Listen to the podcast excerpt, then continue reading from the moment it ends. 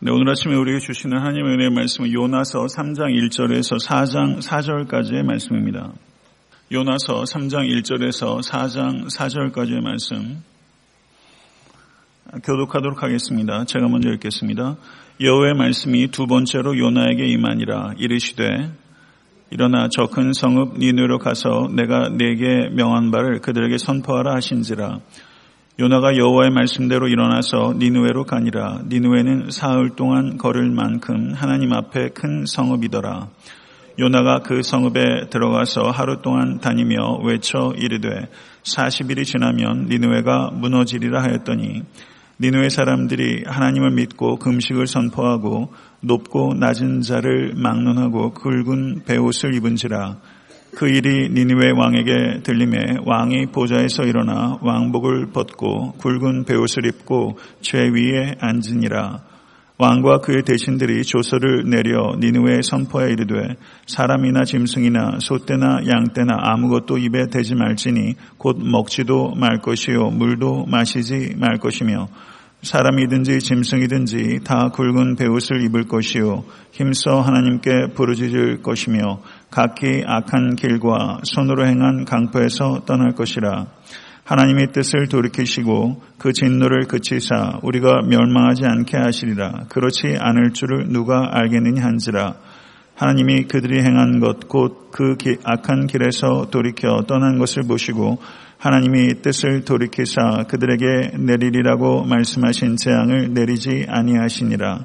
요나가 매우 싫어하고 성내며 여호와께 기도하여 이르되 여호와여 내가 고국에 있을 때 이러하겠다고 말씀하지 아니하였나이까 그러므로 내가 빨리 다시스로 도망하였사오니 주께서는 은혜로우시며 자비로우시며 노하기를 더디하시며 이내가 그 시사 뜻을 돌이켜 재앙을 내리지 아니하시는 하나님이신 줄을 내가 알았음이니이다.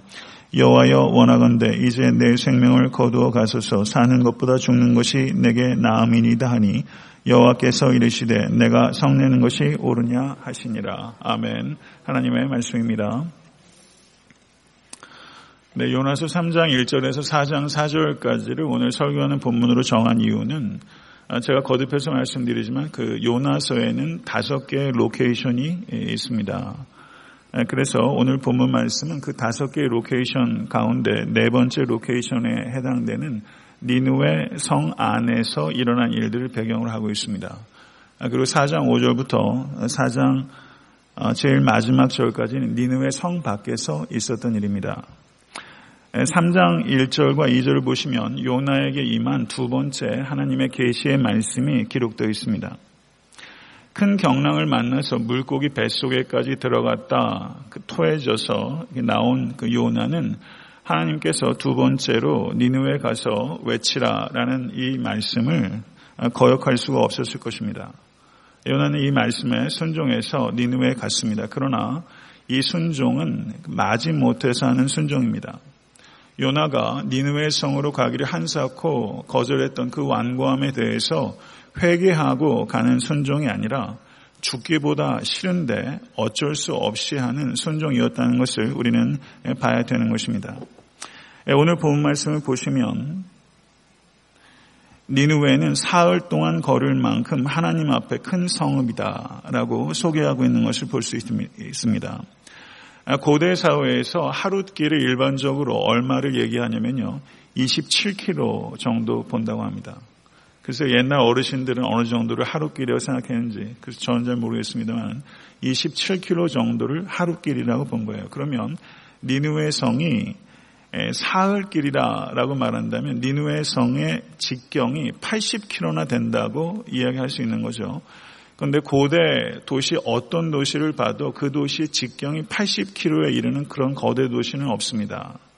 그래서 자유주의 신학자들은 이와 같이 사흘길이라는 것을 근거로 해서 그 요나서 자체가 역사적인 허구성을 드러내는 것이다. 이렇게 이야기하는 사람들이 있어요.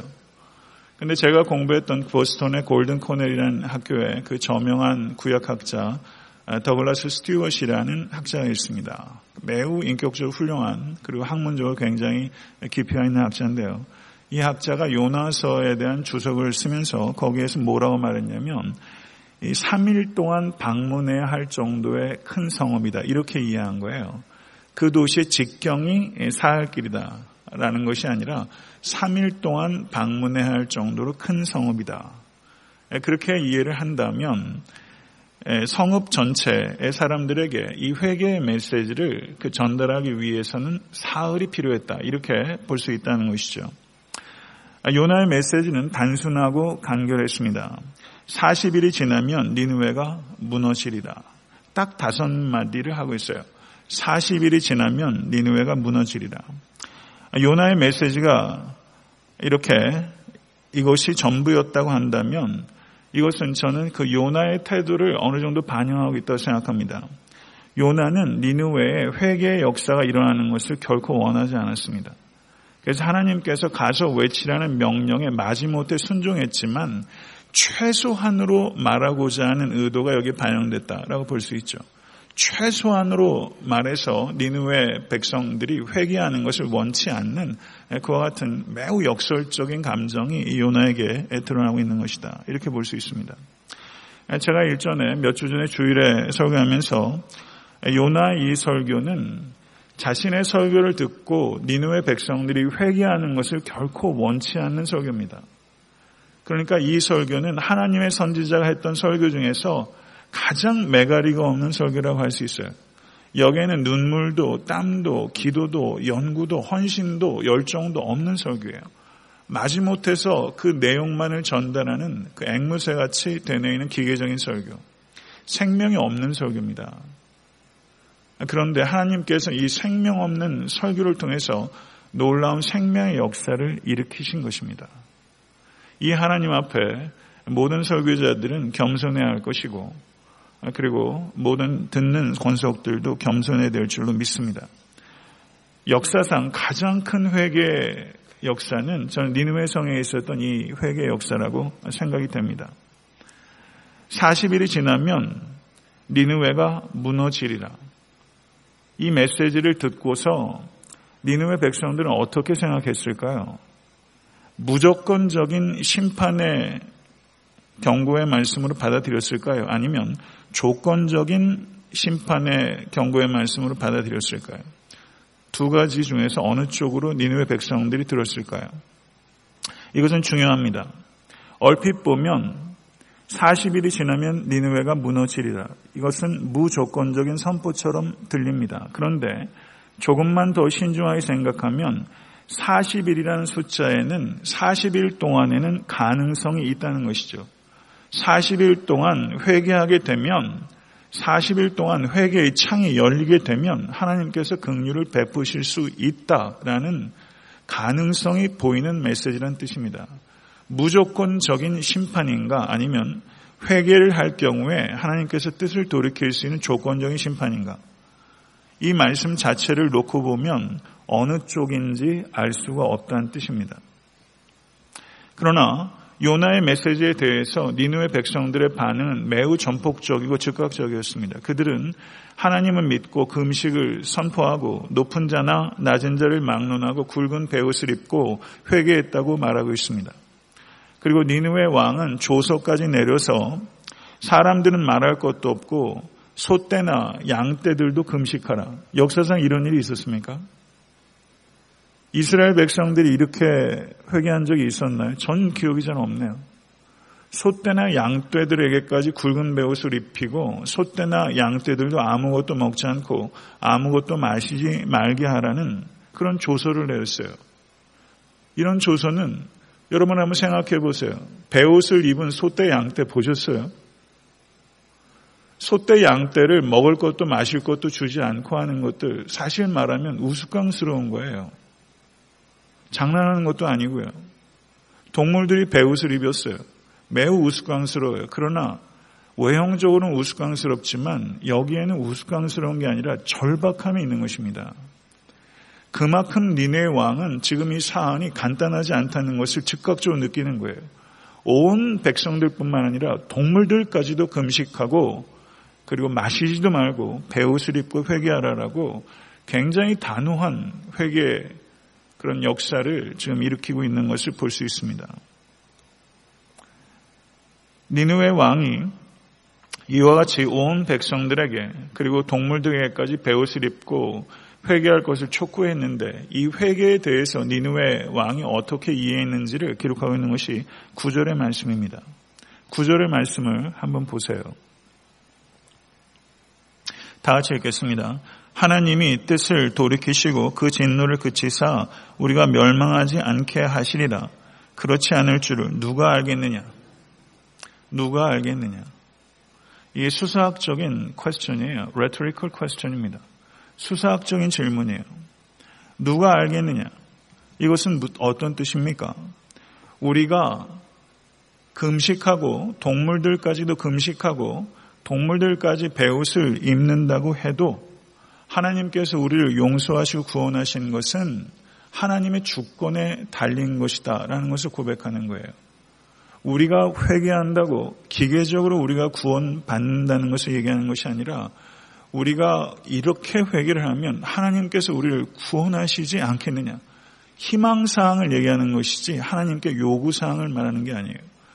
니누의 이방 왕이 어떻게 이와 같은 신학을 가질 수 있고 어떻게 이런 겸손함을 가질 수 있었는지 이것은 매우 경이로워요. 우리가 이 시간에 우리가 회개에 대해서 어떠한 이해를 가지고 있는가 우리 자신을 되돌아봐야 됩니다. 이렇게 수사학적인 rhetorical question이 그 구약 성경에 두 군데가 중요하게 나타납니다. 요엘서 강의할 때 제가 요엘서 2장의 그 rhetorical question에 대해서 말씀을 드렸는데요. 사무엘 하 12장 22절을 보시게 되면 한번 보시죠. 사무엘 하 12장 22절입니다.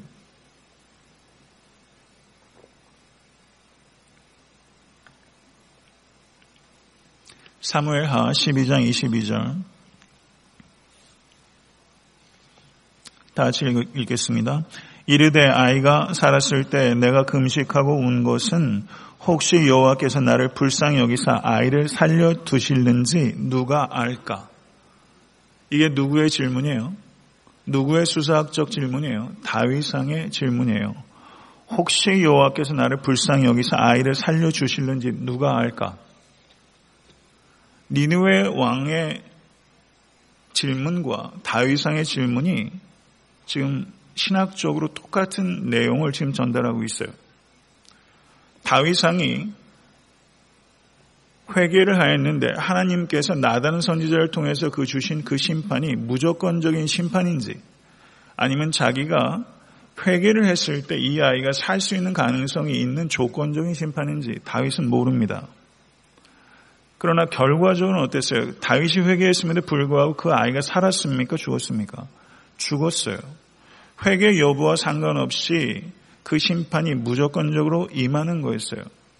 그러나 니누의 성에 임했던 그 저주에 대한 심판의 경고는 조건적인 경고였습니까? 아니면 무조건적인 경고였습니까? 조건적인 경고였어요. 회개했더니 하나님께서 뜻을 돌이키셨어요. 다윗 왕과 니누의 왕은 지금 똑같은 내용을 가지고 하나님께 묻고 있어요. 그들은 마음을 찢으며 하나님께로 돌이켰습니다. 두 왕이 똑같이 한 거예요. 그러나 두 왕이 하나님 앞에 인정하는 것이 있어요. 우리가 마음을 찢고 주께로 돌이킨다 해도 우리를 구원하시는 것은 하나님의 뜻에 달려 있는 것입니다. 아멘. 믿으십니까? 이 얼마나 귀한 믿음입니까? 이 얼마나 겸손한 믿음입니까? 사무엘하 12장 14절을 보시면 나단 선지자 이렇게 말했었습니다. 여호와께서 당신의 죄를 사하셨으니 당신이 죽지 아니하려니와 이 일로 인하여 여호와의 원수로 크게 회방할 거리를 얻게 하였으니 당신의 낳은 아이가 정령 죽으리이다.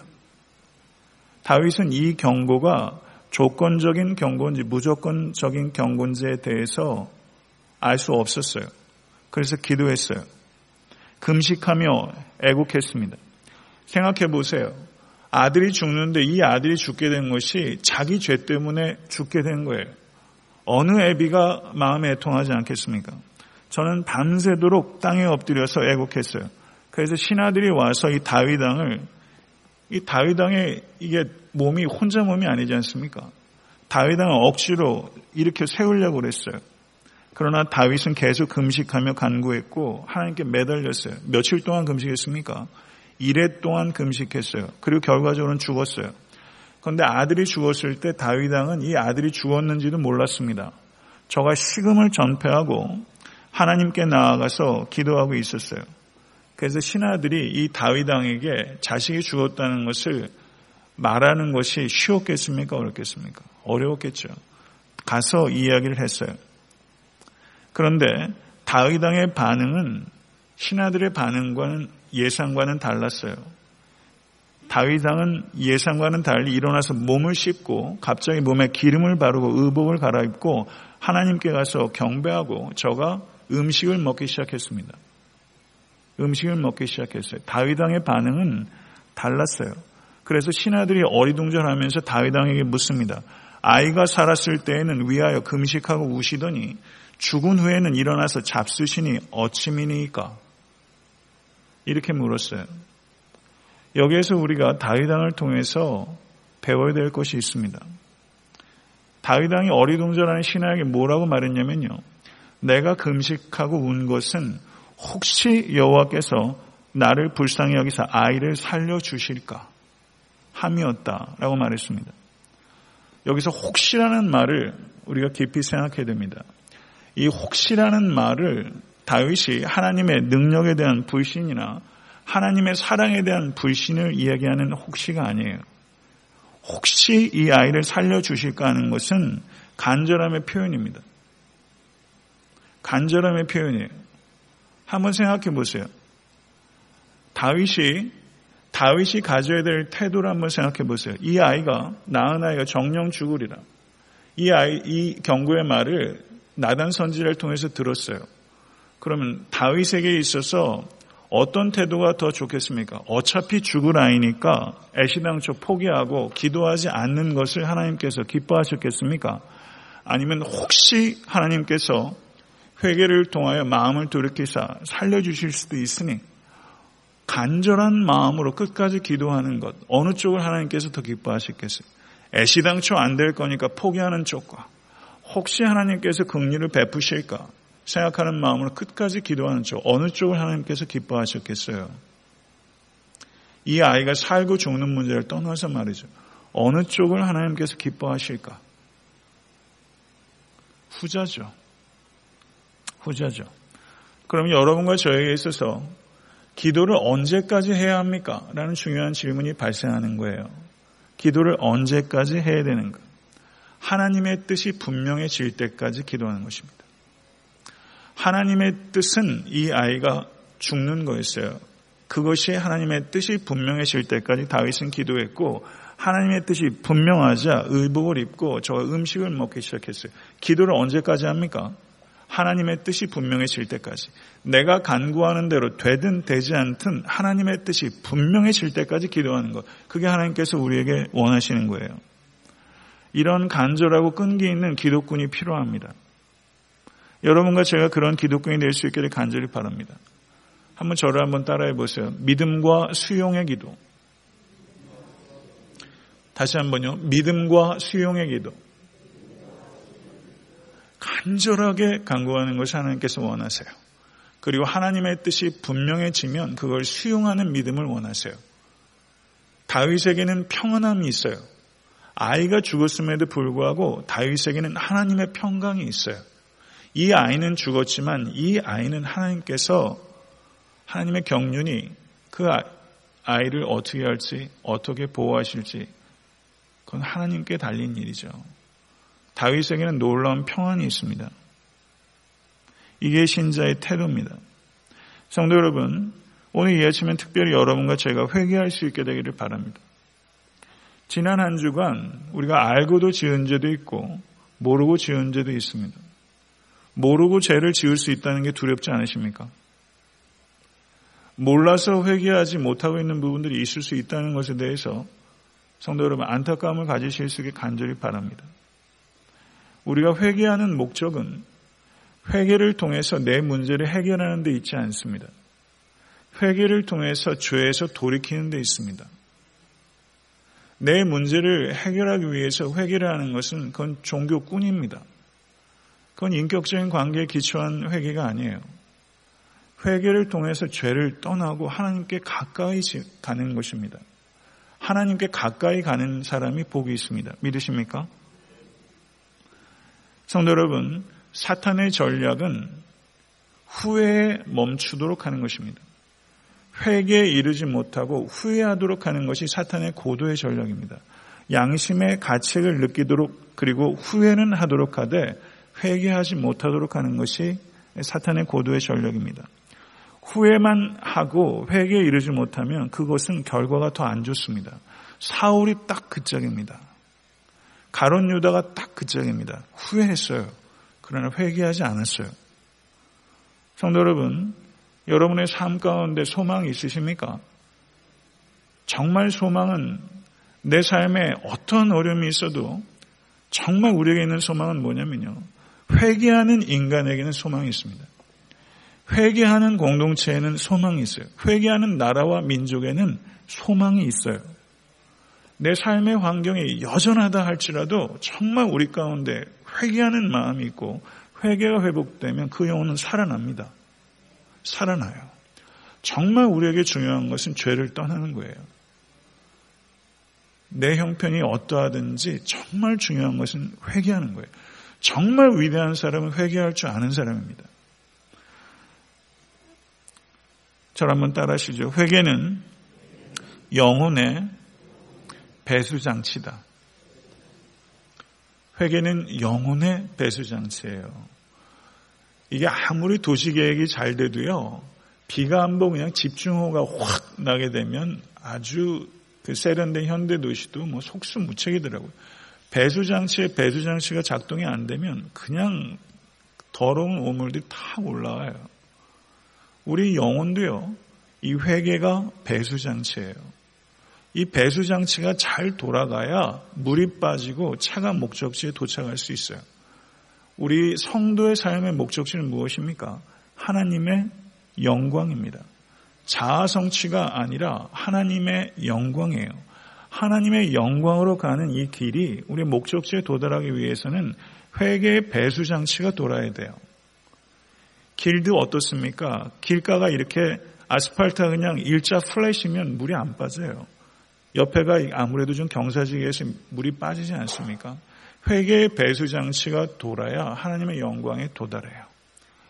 진정한 기쁨은 무엇입니까? 죄를 떠나는 기쁨이에요. 만약에 오늘 이 아침에 기쁨을 잃어버린 영혼이 계시다면요. 성도 여러분, 회개하는 기쁨, 죄를 떠나는 기쁨, 죄를 깨닫는 기쁨, 펠릭스 쿨파라는 말을 제가 여러 차례 한 적이 있는데 혹시 기억하세요? 기억하세요? 기억하시는 분 있으세요?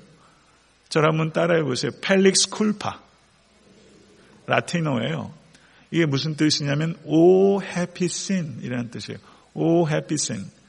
죄를 짓는 게 행복하다는 것이 아니라 죄를 발견하는 게 행복하다는 거예요.